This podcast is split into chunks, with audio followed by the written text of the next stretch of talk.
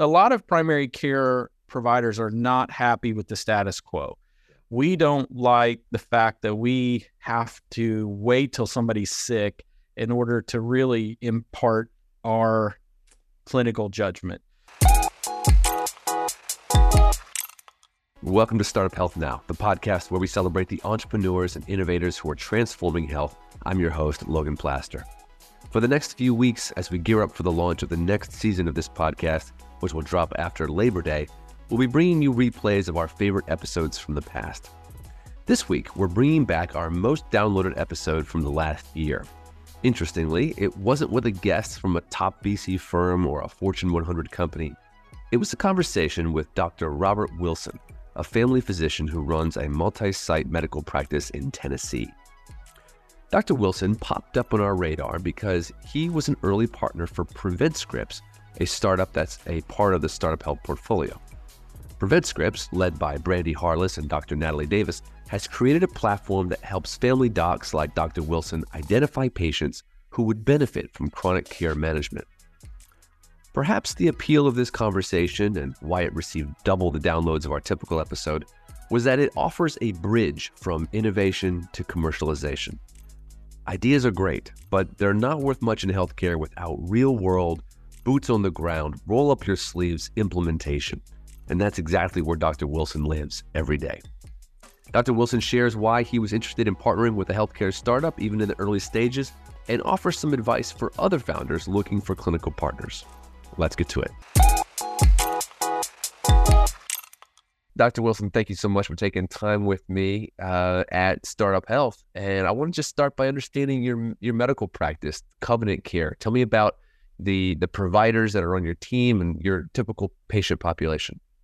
Sure. Yeah, CovenantCare is a, um, a multi-location single specialty group composed of uh, family medicine providers. We have four physicians and um, eight um, advanced practice providers spread across four locations in three counties. So, two of which are pretty rural, and one and two of our uh, offices are also located in Clarksville, Tennessee, which is, you know, fairly large and uh, Tennessee standards. Got it. Um, are, are all your clinics in Tennessee?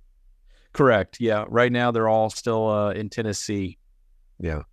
Um, there's a lot of talk, a lot of chatter about the state of primary care, especially in in our our world of health innovation and the challenges and the, the barriers to care that exists for preventative health. And I just wanted to hear from you what you feel like the current state of primary care is in the United States, looking at your slice of it. Yeah, I, I think the best way to probably um, uh, say is probably transition. You know, transition is things. that There's transition in, you know, are patients seen primarily by a physician or are they seen by advanced practice pri- uh, providers? There's transition from your traditional fee for service model to quality based model, value based care models. So there's quite a few transitions that are happening within the primary care sphere at this point and it's it's kind of a little bit of a challenge to kind of navigate it all and try to figure out which bucket um, you should be kind of focusing on in terms of our limited set of resources. So, uh, transition would be the best yeah. analogy I can give for primary what, care. What is pushing those transitions? What are the drivers and the incentives behind the various ones you mentioned? Well, uh, obviously payers. Um, they they they kind of drive pay for. Yeah, yeah, what they'll pay for. Uh, Medicare is um, a big driver. They have implemented several primary care uh, focused initiatives over the last several years. CovenantCare was pr- part of a um, uh, one of those early adopters to what's called the Comprehensive Primary Care Initiative. That was uh, ended in 2021, and we have since um, kind of the follow up program is called the Primary Care First Initiative, and we're also enrolled in that currently. So. Yeah I'd say Medicare is a big driver towards the uh, preventative services and the value based care. And then we're starting to see that trickle down, at least in our area. I know some parts of the country have a much higher uh, managed care population, but we're starting to see that through the Medicare Advantage programs as well as some of the um, Medicaid programs that have quality based programs tied to those uh, to their reimbursement model as well. Got it. How long have you been in practice? Um, I graduated medical school in 2000 and uh, did my residency in 2003 and moved to Tennessee and have been here since. So it's, Okay. it's 19 years out of residency. Yeah. Have you seen any dramatic shifts in your patient population, the kind of challenges that they face? Um, primary care is an interesting thing because we see all ages. Um, as family medicine, we see. I just had a you know two week old newborn checkup the other day, all the way up to one of my older patients is like 102 years old, and Wow. so we see you know quite a a, a large range of patients. I think the biggest issue is is the transition to the value based model and the um, instead of the traditional fee for service model. Probably your biggest change we're seeing within the population itself. Got it. So we're having this conversation today because uh, CovenantCare has partnered with PreventScripts, which is a company that Startup Health uh, has partnered with for for many years, uh, in order to improve the outcomes of folks with uh, chronic illnesses. Uh, so I'm hope, hoping you could describe the relationship that you have with PreventScripts. Sure.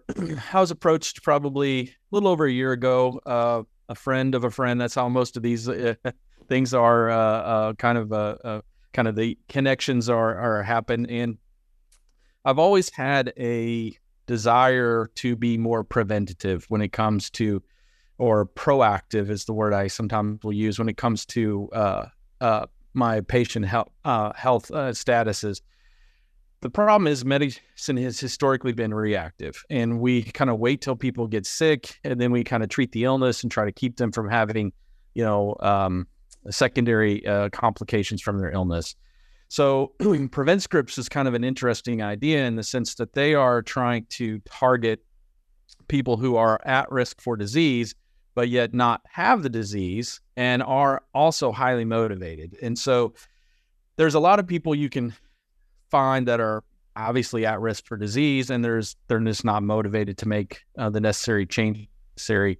But um, PreventScripts has modeled this questionnaire and um, preventative um, questionnaires that we can administer via uh, our check-in module which we use Phreesia for our check-in system in our emr and they they they will give us a categorization of their risk for diabetes their risk for heart disease, and also what's most fascinating to me is their um, desire for change. So, are these patients motivated? So, Mhm. and so what we're trying to do is capture those patients who are highly motivated, yet not have disease, but are at risk for disease. So, those are going to be like family history, um, uh, obesity, um, you know, um, mildly elevated blood pressures. There's some other things that can that put them at elevated risk, but the idea of being able to capture those people before they become sick is, you know, that's kind of like the holy grail of medicine, right? How do we keep people healthy? How do we keep people from becoming ill? And um, and that's going to translate in the long run to reduced healthcare expenditures uh, and things like that as well. And explain to me how that compares, what you just described with PreventScripts and their questionnaire model, how that compares to the current standard of care. I'm sure the physician doesn't have a lot of time with each patient to try to suss out their future risk of a disease, their interest in tackling that uh, that condition. So, how do the two compare? well, they're they're kind of night and day because you're right. I mean, we're we're always uh, strung within the time limits of the visit to um, identify, you know, medication refills, you know, any current, pa- you know, complaints from the patient. This is a way to kind of gather this data, and it's patient-driven data, so it's not something that I actively have to go get. So it, it, it empowers the patient to enter the information and allows me to then use that patient-generated data in a more meaningful manner. Um, anything that disrupts the normal workflow is going to be a bit of a challenge. So having something that can be administered uh, in in concert with the normal workflow of a traditional, you know, office visit uh, is going to be something that's going to be much more likely to be adopted. Yeah. And I'm guessing that for it to be adopted, it's got to hit both the patient side and the reimbursement side. So, uh, I mean, I've read plenty about you know primary care medicine um, struggling with reimbursement and and and really needing to um, build stronger economic structures for for these uh, practices in order to provide great preventative care. So, how does PreventScripts not only help you treat people more preventatively and better, but also help your practice um, stay profitable? yeah, I think it's a two two pronged approach. One, the the the preventative um, questionnaires are uh, have a small reimbursement associated with them, but there's also the secondary piece of okay, so now you've identified these people, and then how do we then move in a direction to help them make that meaningful change thereafter? And there has been some change recently and a lot of the insurance companies uh, will allow us to do some of these preventative visits um, they're a little bit lower reimbursement than a traditional you know uh, e&m code but there are you can do multiple visits over the course of four to six months and you're truly trying to help the patient and guide the patient into improving their overall risk stratification and lower their overall risk of heart disease and diabetes Got it. Got it. Now, not every doctor or clinic is willing to take a chance on a new technology. I, am sure that this comes with uh, time uh, that it takes to get onboarded and to understand something new. And even if something is is broken, if you if you know it, sometimes you'll you'll stick with that uh, for the long term. So, what was it about this or you and your clinics that, made you willing to kind of take a chance on a new technology? Well, uh, from our standpoint, in, in our our situation in particular, it wasn't going to be a huge change to our traditional workflow because we we already use a patient-driven check-in system that um, utilizes preventative questionnaires such as the PHQ-9 and some of the other screens for uh, well child visits and such. So, adding this in was not going to be a, a, a, major change. The the big change is on the back end and, and how we deal with this data because you know most primary cares are are like large ships. It's very hard to make a significant change and, and it's it's it's difficult to fully incorporate the the mindset to become more proactive instead of being come, be reactive. It's I mean it's easy. We've been treating diabetes and hypertension for, you know, hundreds of years and we're all very you know good at it and skilled at it what we're not very good at is is this very thing. How do we keep our patients from becoming ill? And i think that is the that's the thing that that uh, drove me to kind of looking at this in more detail. Seems to be in line with the way that i would like to practice which is being more proactive instead of reactive. Um, it's giving us the opportunity to become uh, more proactive yeah now, I'm guessing since PreventScripts is a startup, I'm guessing this has been an iterative journey where oh, there's feedback, there's feedback being given, and yes. how how has that been? Like the idea that you you're not dealing with um, a sort of perfectly finished product, you're actually part of the process of perfecting it. Well, I think it's uh, it's a bit of a challenge, but it's also a, a, a wonderful opportunity because you get the opportunity to engage with the people who are creating a product to make sure that this product is actually applicable to the day-to-day practice of medicine. Because one of the biggest things there's a lot of wonderful ideas and there's a lot of great technology out there. Um, the hardest part is how do you integrate that into a traditional workflow and get that information into and in front of a provider at the time they need it to to, to impact a decision and we see that with a lot of the wearables and some of these other things is that they get great data. Yeah. But I don't get to see it. Yeah. The patient sees it. And, you know, unless they bring their iPhone in or their Android and show me, physically show me, here's my steps yeah. per day and this kind of stuff, we don't have the ability to to to integrate that. This gave us an opportunity to integrate that directly into our EMR goes right into the patient's chart. There's a small reimbursement, which is always helpful. So you're not doing something for free. But I think that the ability to get the data real time and use it at the time you're seeing the patient is the most helpful data you'll ever get. Yeah. That's awesome.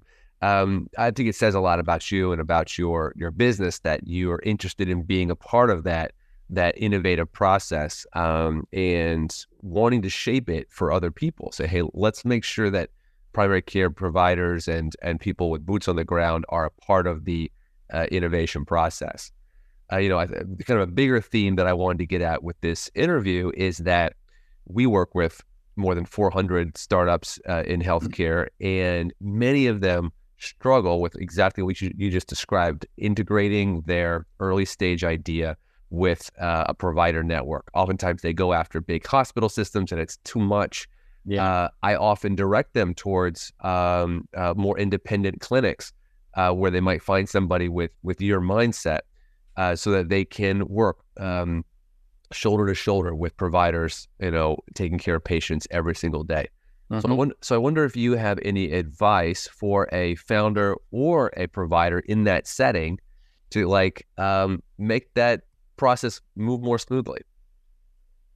Um, I think the most important piece from from the provider side of it is that the it, it, always goes down to the workflow. How is this going to inter interact and integrate into a provider's daily workflow? And if the farther outside of that traditional workflow pattern, the the more difficult it is going to be to integrate. And he mentioned some of the the challenges of of implementing uh, the you know kind of being essentially a beta tester for for you know for all intents and purposes is is how do you get that data in real time? How do you get it into the chart? How does it? How do you impact workflow, um, and to, with the least amount of disruption as possible? And I think the ideas are are are excellent. It's just how do we implement them and trying to find somebody who's willing or able. Sometimes that's even more important um, to integrate or try something new. I mean, it's it's going to be a bit of a challenge. I mean, it would be nice if there was, you know, some sort of uh, kind of system where you could hook up people who might be interested in that, is um, because a lot of primary care providers are not happy with the status quo. We don't like the fact that we have to wait till somebody's sick in order to really impart our clinical judgment. So we would love to find ways to integrate prevention and risk reduction and all of these things into our daily practice. Because that ultimately, especially in family medicine, we take care of the whole family. We take care of mom, dad, grandma, children. And we want, you know, when we when we impact our advice, it trickles down throughout the entire family. And so if we have a, a, a system of apps or you know integrations that will allow us to give that information in a more timely manner, that's going to be something that will be much more meaningful. Um, there's a lot of a lot of data you can get, and, and that's one of the biggest challenges is we often get inundated with data, and how do you interpret that data and use it in our day-to-day workflow is is key. That's got to be part of the equation in order for something to become successful.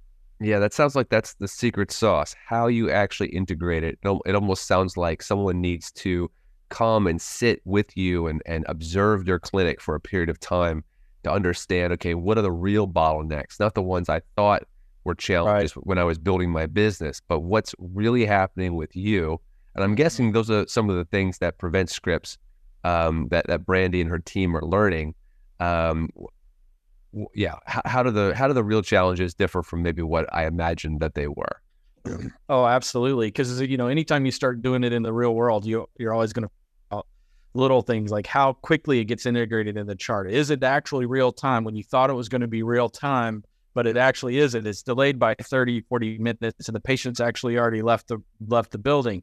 So, you know, there's all these little little challenges that we've overcome and um, they've worked diligently with our EMR provider to to integrate their um, systems directly into the patient's chart. So they've they've had a really nice uh, cooperative uh, um, kind of mindset to help us limit the disruption to our workflow. Got it. So that's been that's been a very pleasant experience.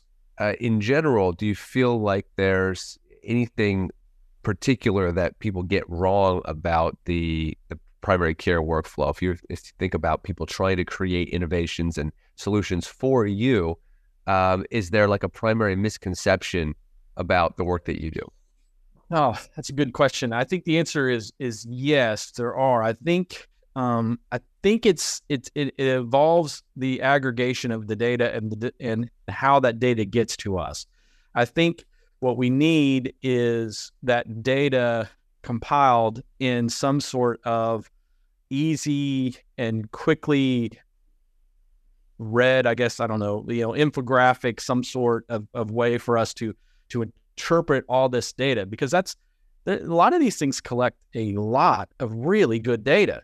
Problem is, it takes you 20 to 30 minutes to parse through all the data and find out, okay, what is the trend line? What is the are all the outliers, um, you know, and and those kind of things. And I think in order for it to work in a primary care environment, it's just got to be something that can be displayed quickly, display the information quickly, and and and kind of impart that information to the provider in a way that they can then act on it without having to do a bunch of uh, uh, legwork and, and research. I love it. I love it. I want to make sure to share that with our community of entrepreneurs and see if anyone comes back with you with a pitch. So, Dr. Wilson, sure. that's the, that's the time we have. I don't want to keep you from your patients any longer. Thank you sure. for share, share with me about your partnership with PreventScripts.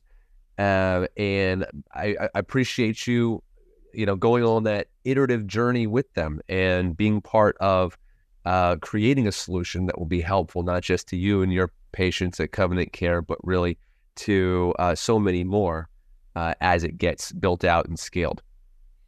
Well, thank you for having me, and I appreciate the opportunity to kind of give a perspective the primary care side of things, um, and uh, look forward to uh, where medicine is moving in the future. Awesome. Thanks, Dr. Wilson. No problem. Thank you. Have a wonderful day. Bye bye. Thanks for listening to Startup Health Now. We'll be back again with another episode next week.